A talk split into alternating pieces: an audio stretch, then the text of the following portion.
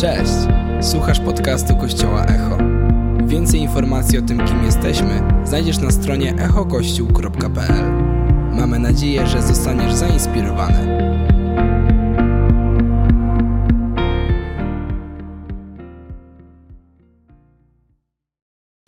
Kochani, ja nazywam się Mateusz i dzisiaj mam przywilej, a już widzicie, za mną nie będzie żadnej niespodzianki, ale poprowadzić Church Talk, czyli raz na jakiś czas nie mamy takiego standardowego kazania, ale kilka osób będzie wypowiadać się na jakiś temat.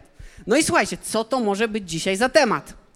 Yy, skończyliśmy serię o Duchu Świętym i tak naprawdę od pierwszego stycznia, nie wiem czy wiecie, nie wiem, czy pamiętacie Sylwestra. Mam nadzieję, że tak, jak nie, to rozmowa czeka was po tym spotkaniu. Ale minęło dokładnie od pierwszego stycznia pół roku, no i tam dwa dni, ale pół roku. I to jest taki czas, kiedy kończy się szkoła, kiedy kończą się, kończy się sezon grup w naszym kościele, kiedy, kiedy jesteśmy po dwóch chrztach w tym półroczu, kiedy jesteśmy, kończą się różne ścieżki.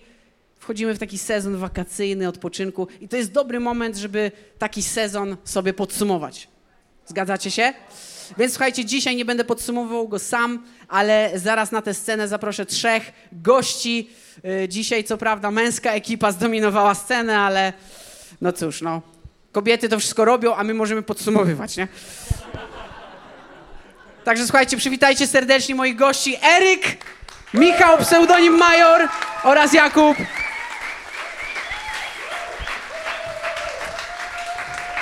Panowie, witam serdecznie.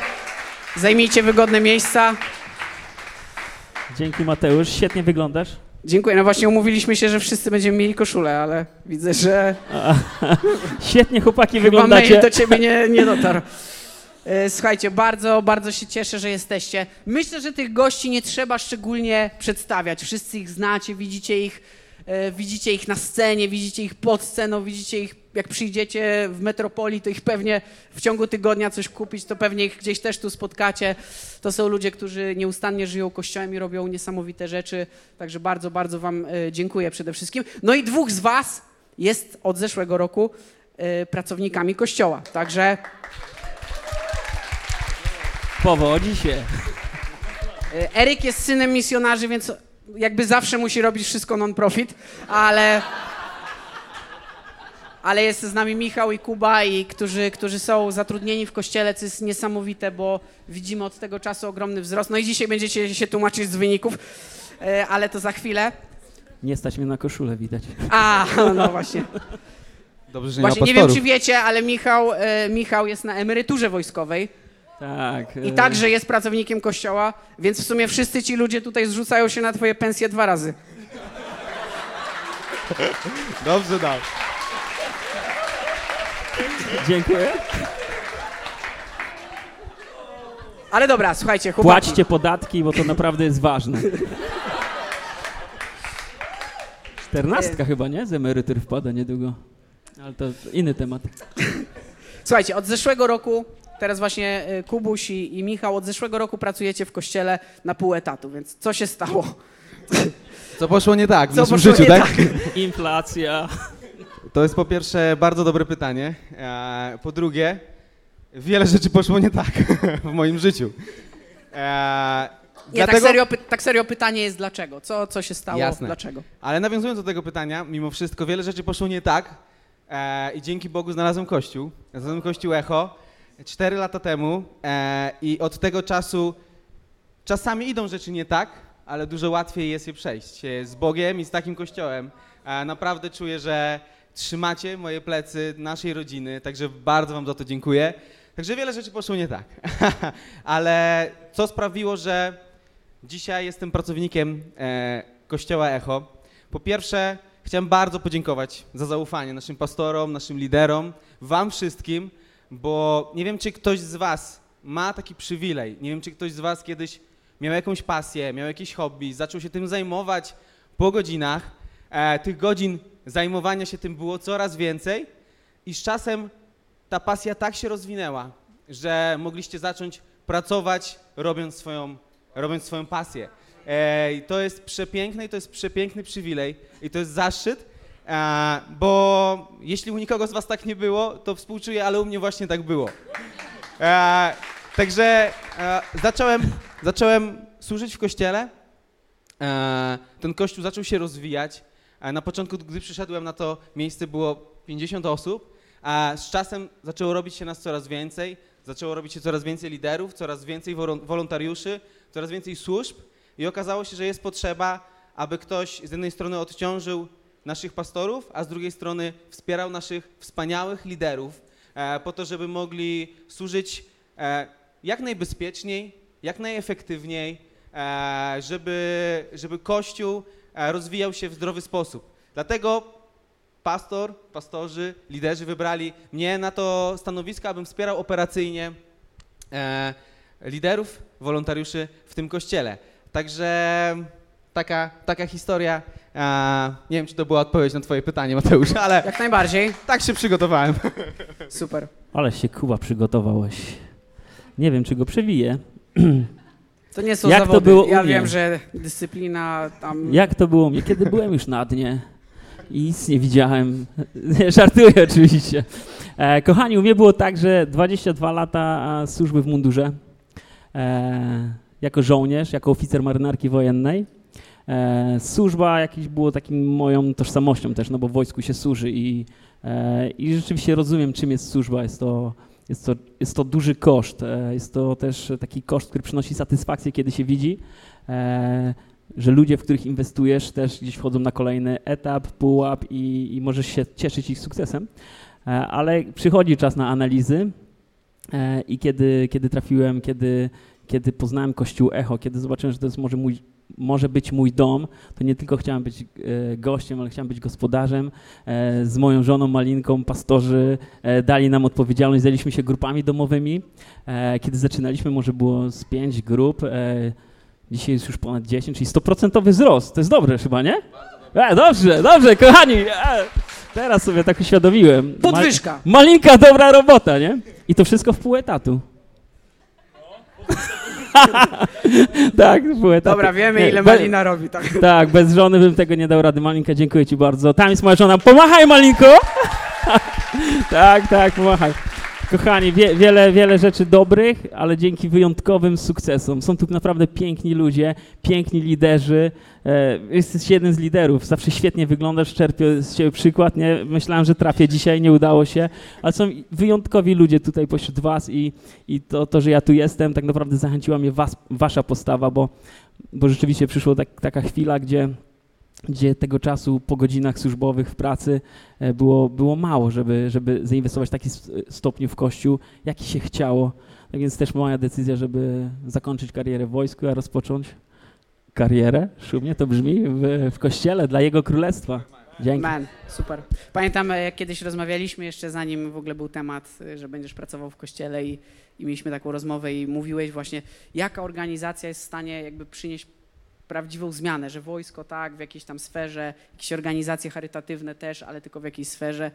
I mówiłeś, ale Kościół to jest coś, co kompleksowo może faktycznie jakby i pomagać, i, i, i wpływać na wnętrze człowieka, i na wieczność. I, i fajnie, że jakby jesteś w tym miejscu, gdzie też jakby teraz naprawdę możesz tak tworzyć to, yy, to o czym mówiłeś. Także to jest mega piękne. Dzięki, Mateusz. I, I chciałem tylko powiedzieć, że bo tak tutaj wiadomo, śmiejemy się, śmieszki, śmieszki, ale naprawdę widać, jak Kościół jakby wskoczył na kolejny poziom, od kiedy jesteście panowie.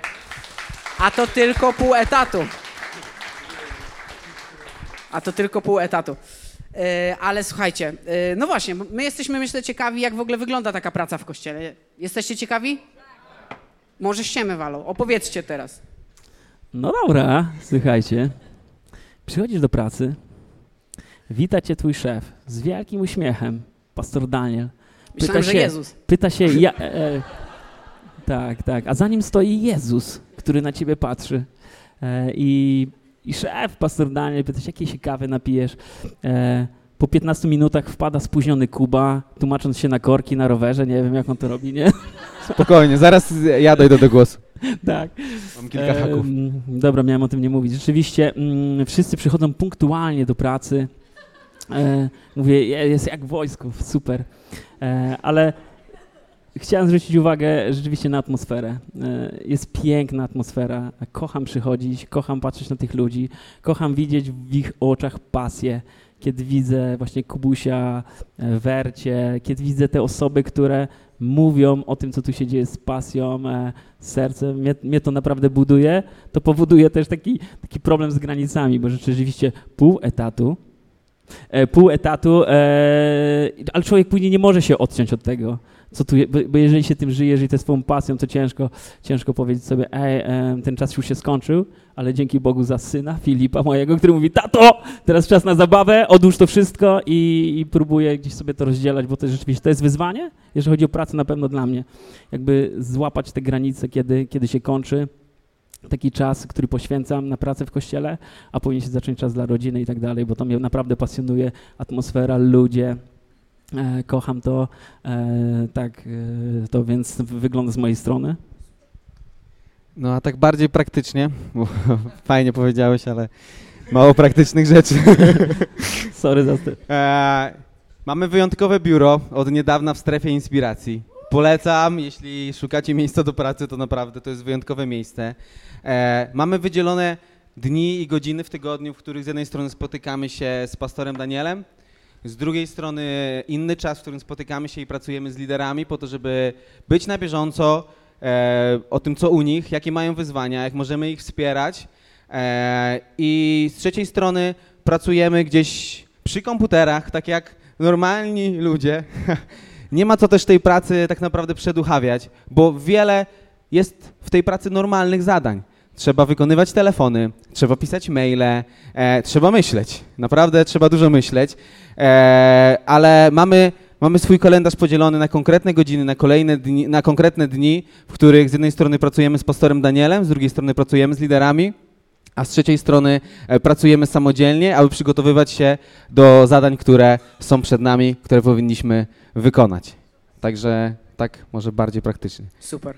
Ale coś tam się modlicie też, nie? Oczywiście. No i pięknie. To chcieliśmy usłyszeć.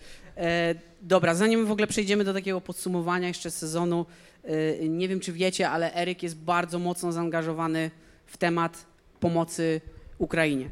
I tak, wielkie brawa. No i myślę, że tak jak pandemia gdzieś zmieniła totalnie naszą rzeczywistość, to także w dwa tysiące dwudziestym drugim nie mogliśmy za dużo cieszyć się normalnością, bo dwudziestego czwartego lutego również totalnie zmienił nasz świat, wywrócił nasz świat do góry nogami. Rosja zaatakowała Ukrainę. I powiedz, Eryk, jak my jako Kościół zareagowaliśmy na to, w jakie działania gdzieś jesteśmy zaangażowani? Przede wszystkim chciałbym zacząć od tego, że ja jestem tutaj jako reprezentant ekipy sztabu kryzysowego, który naprawdę wykonuje całą robotę. Jest Karolina Robaczek, jest Magda, jest Sylwia, jest Natasza. Mamy, mamy, mamy dużą ekipę, która... Czyli wykonuje... tak jak Mateusz mówi na początku, kobiety wykonują pracę, a ty zdajesz... Dokładnie, raport. A ja jestem tutaj na scenie i mam taki przywilej się wymądrzeć i spić śmietankę. Natomiast... Ym... Rzeczywiście działamy dosyć prężnie, powołaliśmy dosyć szybko, gdy tylko dowiedzieliśmy się o, o, tej, o, o tej agresji rosyjskiej.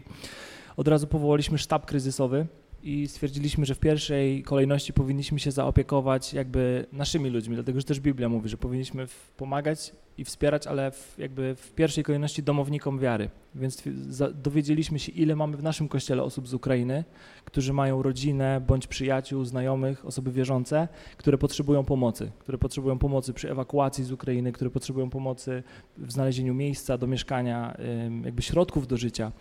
W drugiej kolejności postanowiliśmy zaopiekować się znajomymi, niekoniecznie osobami wierzącymi, po prostu znajomymi, znajomymi znajomych, czy znamy kogoś, kto potrzebuje pomocy. Każdej osobie, która się do nas zgłaszała, oferowaliśmy zakwaterowanie, przynajmniej na jakiś czas, wyżywienie, środki konieczne chemiczne i ym, taką opieką od, od początku, od wybuchu wojny objęliśmy, jako, my jako Echo, osiemdziesiąt pięć osób, z czego siedemdziesiąt pięć, siedemdziesięciu pięciu osobom znaleźliśmy i pomogliśmy przy znalezieniu zakwaterowania albo w jednym z echodomów. Echodomy to są miejsca, które wy lub sympatycy Kościoła Echo y, przekazali nam w zarządzanie na jakiś czas. Przykładowo ktoś miał dodatkowe mieszkanie, albo które służyło jako inwestycja, albo na przykład mamy nawet takie przypadki, że ktoś ostatnio nabył nową nieruchomość i zamiast um, ją wynająć, postanowił przekazać właśnie, e, żeby mogło tam mieszkać rodzina lub dwie lub nawet trzy, które przyjadą z Ukrainy, więc mamy takich echodomów e, sześć. Dodatkowo niektórzy z was, kochani, więc tak naprawdę to jest w ogóle dzisiaj o was, ja tutaj tylko o tym mówię. Niektórzy z was przyjęli takie osoby do domów, do swoich własnych mieszkań, do waszych domów. Może macie dodatkowy pokój, a może nawet nie macie, ale i tak zdecydowaliście się przyjąć. Więc osiemdziesiąt pięć takich osób przyjęliśmy, plus wspieramy pan, rodzinę Olechnowiczów, którzy przyjęli dodatkowe pięćdziesiąt parę osób do siebie. Więc także, także z, z, ze środków, którymi dysponujemy, pomagamy, wspieramy. Gdzie w ogóle przyjeżdżają dziennikarze z zagranicy, pod granicę, i zadają takie pytania, gdzie są obozy dla uchodźców? A my w Polsce nie mamy obozów dla uchodźców, oni mieszkają w naszych domach. Ale to jest jakby taka jedna forma pomocy, pomagamy tutaj lokalnie. Natomiast druga forma to są transporty na Ukrainę, czyli mamy zaprzyjaźniony kościół, zaprzyjaźnionych koordynatorów na Ukrainie, już, już po tamtej stronie i pomagamy im nie finansowo, ale bardziej jakby Przy, w ten sposób, że, że wywozimy transporty, na przykład jesteśmy w stanie jednym transportem przywieźć trzy lub cztery takie większe busy, w każdym z nich jest po dwie, trzy tony żywności. Tam one są jakby inwentaryzowane, przepakowywane do kolejnych busów i te busy jadą na front. Przykładowo ma, mamy taki zaprzyjaźniony kościół w Nowowołyńsku i w, ty, w, tym, w tym właśnie kościele ten kościół wysyła dwa busy tygodniowo na linię frontu. Parę tygodni temu, jak pytałem pastora Alima, gdzie aktualnie jeżdżą, był to Mikołajów. Wiem, że to się regularnie zmienia. Wiem, że wysyłaliśmy też transporty do Charkowa i do innych miejscowości, więc w zasadzie, wiecie, to jest, to jest linia frontu. Wieziemy tam po dwie do dwóch i pół tony żywności, rozpakowujemy je tam, wręczamy jakimś ludziom. Na, na froncie tam ka- każdy ma jakiś, jakiś swój kontakt lub jakieś miejsce zrzutu tego transportu i z powrotem pod polską granicę wiozą dwadzieścia do dwudziestu pięciu osób, głównie matki z dziećmi. Z tego co wiem, to są chłopcy, chłopcy są brani tylko do roku piętnastego. Więc ta, ta, taka jest rzeczywistość. Więc duża część pieniędzy, którą wpłacacie na pomoc Ukrainie, idzie właśnie na te transporty, dlatego że nasze mm, potrzeby tutaj lokalne były większe na początku, w lutym, w marcu. Teraz sytuacja troszeczkę się ustabilizowała, niektóre z tych osób się nawet usamodzielniły e, i, i dużą część środków poświęcamy właśnie na te transporty. Super.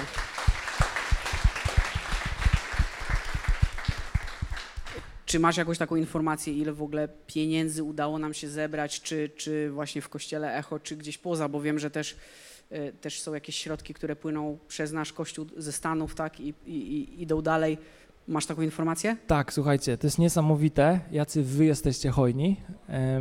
Zebraliśmy masę pieniędzy. Kasa jest z Polski, ze Stanów, z Australii, ze Stanów, z Polski, ze Stanów.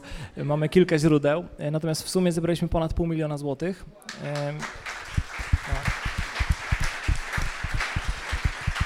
I wiecie, to jest dodatkowo, to jest niezależnie od tego, co zbieramy na funkcjonowanie Kościoła. Dodatkowo udało nam się, nam się zebrać ponad pół miliona złotych, z czego trzysta osiemdziesiąt pięć tysięcy już wydaliśmy.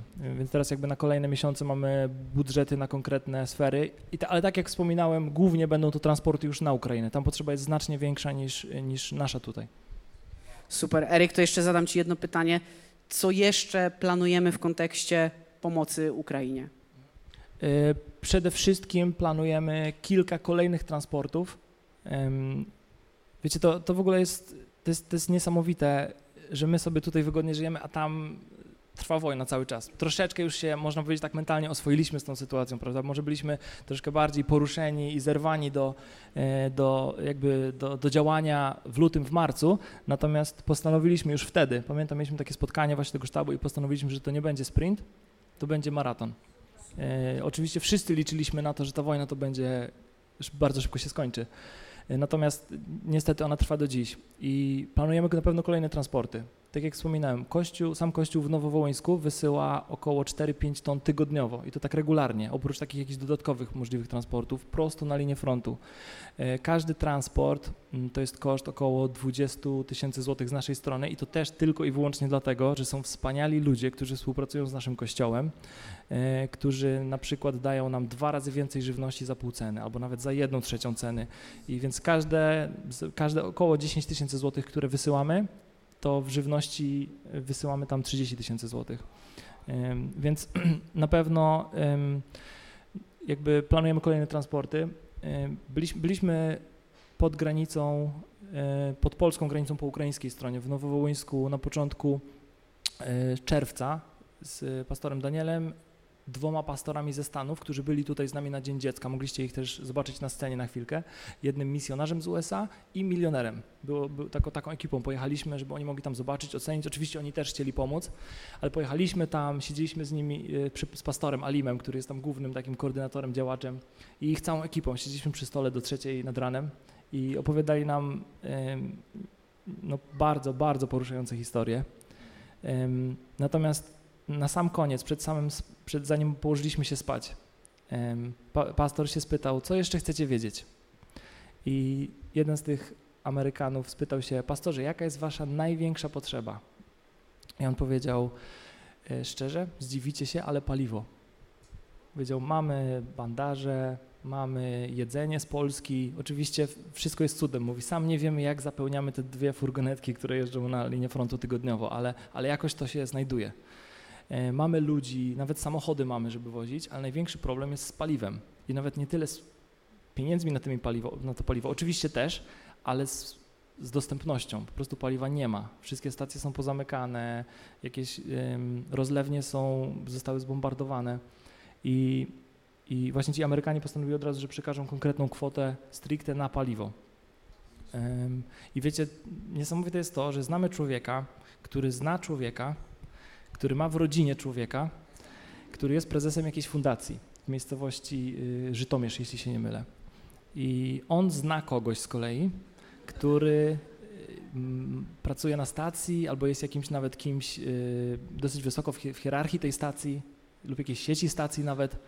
I my jako Echo akurat, jakby on nam, można powiedzieć, wisiał przysługę, dlatego że zapłaciliśmy mu za jeden transport kontenera jakiejś tam pomocy humanitarnej ze Stanów. Opłaciliśmy mu ten transport, to było około jedenaście tysięcy złotych i on w ramach rekompensaty postanowił, że y, załatwi nam paliwo legalnie na Ukrainie i wystawi nam na to fakturę, bo taki był warunek Ukrainy, taki był warunek pomocy z Ameryki, że pieniądze będą legalnie. I słuchajcie, udało nam się i dostaliśmy filmik, jak jadą takie dwa wielkie baniaki po tysiąc litrów z paliwem, gdzie tam to jest taki deficytowy towar, że oni jechali w ogóle, wiecie, to musiał być chroniony bus, który wiózł paliwo. Um, więc jakby, i słuchajcie, dzięki temu, dzięki tym pieniądzom, dzięki, dzięki naszej koordynacji, naszego sztabu, e, wiele, wiele, wiele ton, bo to poszło około dwa i pół tysiąca litrów e, diesla tylko z tych transportów. To starczy na około pięć tygodni, czyli na co najmniej dziesięć transportów. Czyli słuchajcie, dwadzieścia pięć ton plus sześćdziesiąt razy pięć, czyli plus trzysta osób e, będzie bezpiecznych dzięki temu. Super, wow. Ej, wielkie brawa, naprawdę. Jestem, jestem mega, mnie porusza przede wszystkim nasze, jako Kościoła, taka nasza hojność, to, że chcemy się angażować w to, co się dzieje i, i właśnie, że chcemy, żeby to był taki maraton, a nie sprint i chcemy mądrze pomagać. To jest, to jest mega poruszające i piękne i cieszymy, cieszę się, że to było, to było takie nasze marzenie, żeby, żeby właśnie w takich potrzebach jako Kościół być, wspierać, pomagać i, i pomimo, że to jest straszne, okropne, to To, to, to jest piękne, że możemy być jakimś tam światłem w tej ciemności. E, dzięki wam, dzięki wam wszystkim. E, Okej, okay. Michał, mam pyta- pytanie do ciebie. Ty dbasz razem z Maliną, razem ze swoją też ekipą duszpasterską, żebyśmy mieli tutaj jak największą przestrzeń do duchowego rozwoju. Powiedz, dlaczego to jest w ogóle ważne? Super pytanie, dzięki. E- Tak sobie myśląc w ogóle o duchowym rozwoju, w ogóle o rozwoju, to przychodzi mi na myśl proces. Rozwój to proces. I wiem, że czasami w swoim życiu przykładamy dużą wagę do wydarzeń, bo one są super, bo one nas inspirują, ale czasami bagatelizujemy procesy, bo proces jest długi, czas, czasami ciężki, ale ja wierzę, że wydarzenia tak jak nas inspirują i popychają do tego, żebyśmy coś zaczęli robić, to proces nas kształtuje. I myśląc o duchowym rozwoju, myślę o procesie, o procesie rozwoju duchowego.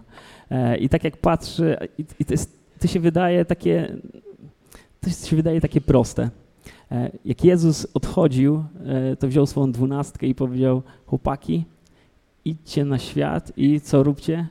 Czyńcie uczniami. I to jest też ciekawe, że on im dał takie polecenie: czyńcie uczniami. I w dalszym wersecie mówi: ucząc ich przestrzegać. Ucząc ich, nie?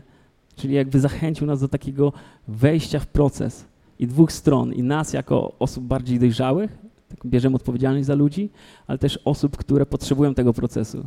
Łatwo powiedzieć, e, teraz jestem też na etapie wychowywania syna, ma dwanaście lat, trzynaście, trzynaście, świetny chłopak, inteligentny, ale jakby to wyglądało, mogę podejść do niego i się zapytać: ej, znasz tabliczkę mnożenia? Ej, nie znam.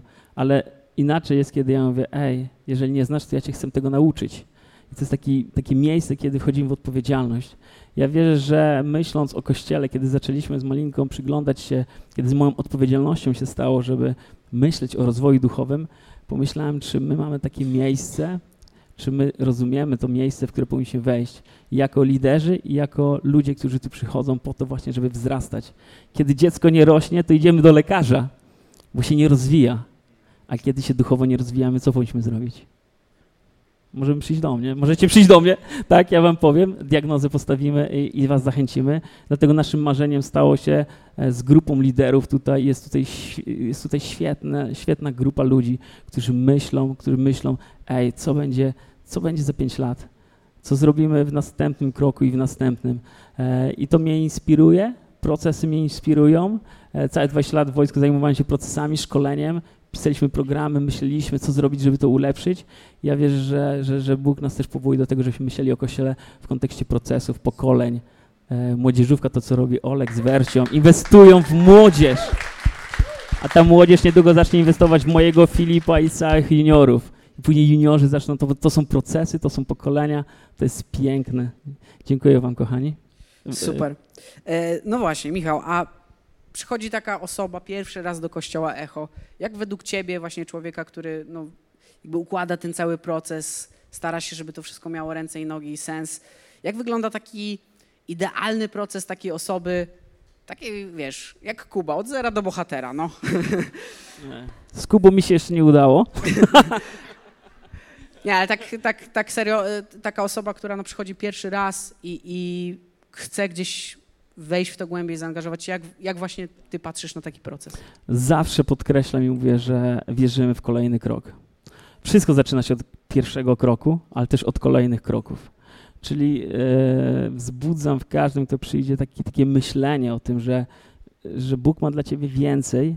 Jest ruch, jest proces. proces jest ruch. Yy, I to jeżeli ktoś przychodzi pierwszy raz, to oczywiście cieszymy się, witamy, on się tu czuje dobrze. Yy, ale też jest ważne, żeby on sobie sam odpowiedział na pytanie, czy to jest miejsce takie, które on chce być, czy to jest jego dom duchowy. Bo jeżeli to jest jego dom duchowy, on tu jest, zachęcamy go do tego, żeby podjął pewne decyzje i pewne, pewne kroki zaczął kolejne robić. I jest taka piękna ścieżka i zaczęliśmy myśleć w kontekście ścieżek w Kościele. E, ścieżek rozwoju, tak to nazywamy, ścieżki rozwoju, zachęcamy.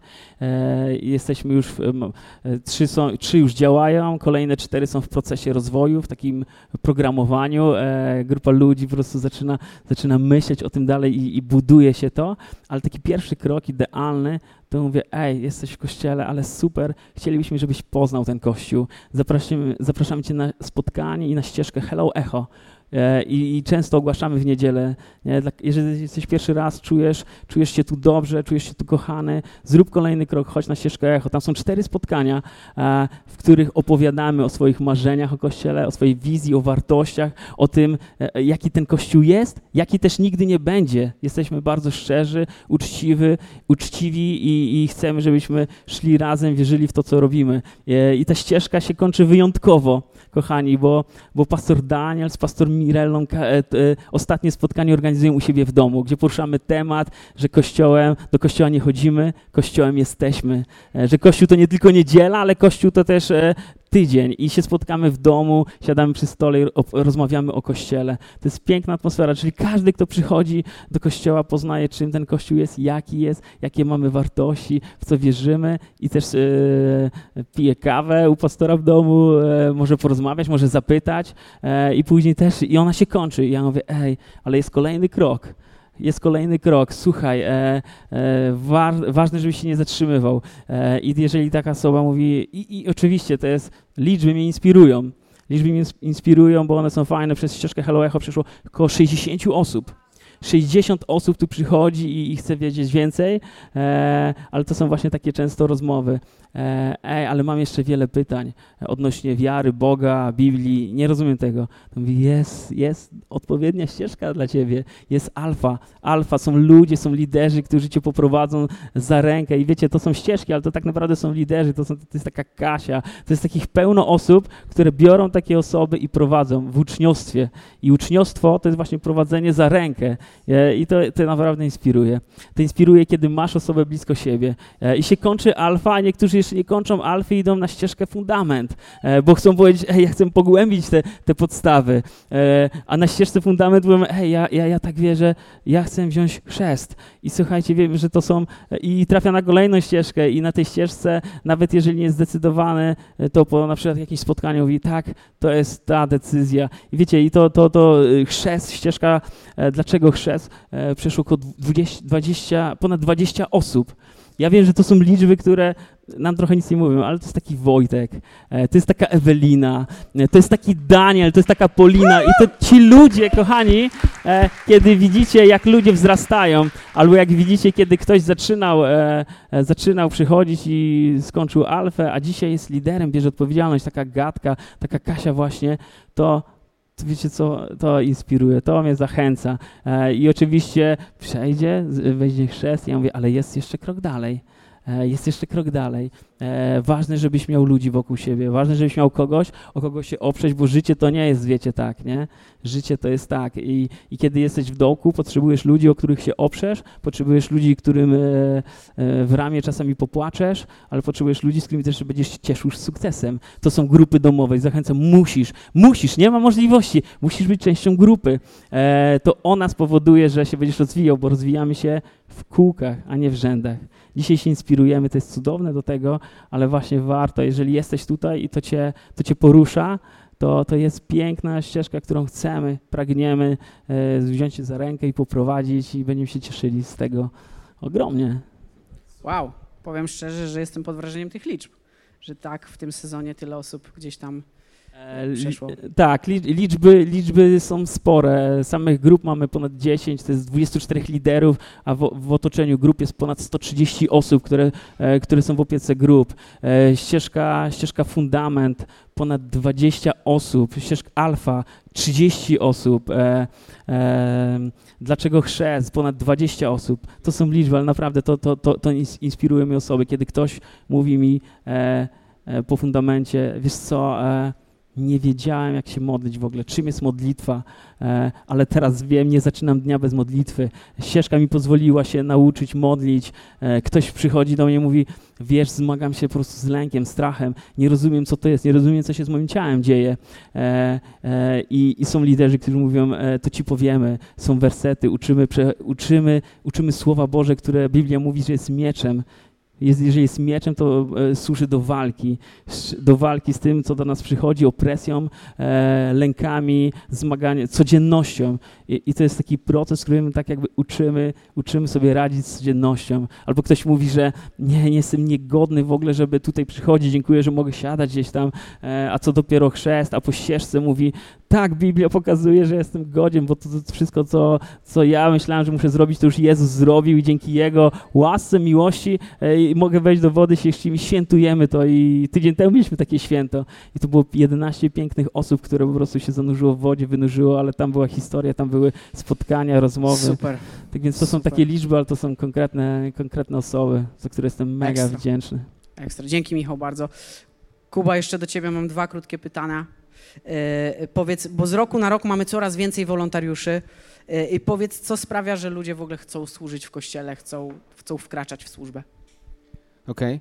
E, panowie mówiliście o liczbach, ja na początku może zanim odpowiem na to pytanie, powiem też o liczbach, bo od, e, porównując ubiegły rok, e, w którym średnio na spotkaniach niedzielnych mieliśmy sto dziewięćdziesiąt jeden osób, jeśli dobrze pamiętam, w tym roku od stycznia do dziś mamy średnio dwieście trzydzieści siedem osób na każdym spotkaniu i to jest wzrost o dwadzieścia cztery procent po ciężkim sezonie i w trakcie ciężkiego sezonu. Także na maksa wam wszystkim dziękuję. Wam, którzy przykładacie swoje ręce, przykładacie swoje finanse, modlicie się o to, przykładacie swoje serca, żeby ten Kościół się rozwijał, bo nie zapomnijmy o tym, że trudny sezon za nami, a, ale Bóg jest z nami i dzięki temu możemy się rozwijać i dziękuję za waszą odpowiedzialność.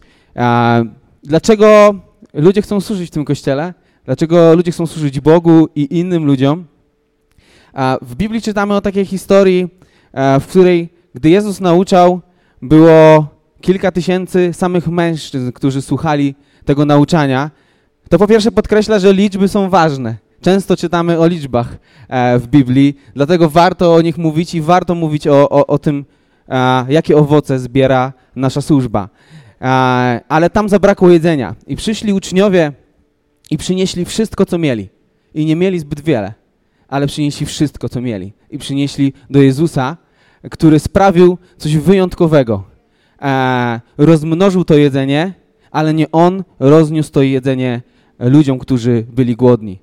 E, ci uczniowie, e, korzystając z tego, przecu- z tego cudu, e, to ich rękami ci ludzie zostali nakarmieni. I wierzę, że my w Kościele Echo rozumiemy to, że bez Jezusa to nie ma sensu. Ale z drugiej strony Jezus w tej całej misji potrzebuje nas, żebyśmy przywitali ludzi, żebyśmy przygotowali to miejsce spotkania, żebyśmy zadbali o ludzi tych najmniejszych, którzy tam mają swoje spotkanie, mogą słuchać o Bogu. Żebyśmy mieli to spotkanie tak przygotowane, przygotowane i przeprowadzone, aby nic nas nie rozpraszało. Za to wielkie brawa dla produkcji. To są naprawdę cisi bo- bohaterowie. Mamy przepiękny czas uwielbienia. Mamy przepiękny czas inspiracji, kazania, mamy przepyszną kawę po spotkaniu eee, i to wszystko sprawia, że później ludzie, ludziom bliżej jest do Boga, A, bo my odsuwamy ten kamień i oczywiście to Duch Święty sprawia, że ktoś decyduje się oddać swoje całe życie w ręce e, naszego Boga, ale nasza służba doprowadzi, doprowadza do tego. I nie ma co tego ukrywać, że sześćdziesiąt dziewięć osób, jeśli dobrze pamiętam, w tym roku tylko od stycznia do dziś zdecydowało się w tym miejscu, że Panie Jezu, moje życie nie należy do mnie, ono należy do Ciebie. I to są przepiękne owoce i myślę, że ludzie służą, bo rozumieją, że to jest misja, w której współpracujemy z Jezusem Chrystusem i On nas na maksa potrzebuje, inni ludzie nas potrzebują. I dziękuję, że jesteśmy świadomi tego, jak wiele osób szuka Boga, a my możemy tą miłością, którą mamy od niej, podzielić się. Także dlatego ludzie służą. Miałem zadać jeszcze jedno pytanie, ale to było tak niesamowite podsumowanie tego, co mówiliśmy, że chyba skończmy tutaj, nie? Bardzo dziękuję bardzo wam, bardzo wam dziękuję. Podziękujcie Michałowi, Erykowi, Kubie. Dziękujemy bardzo.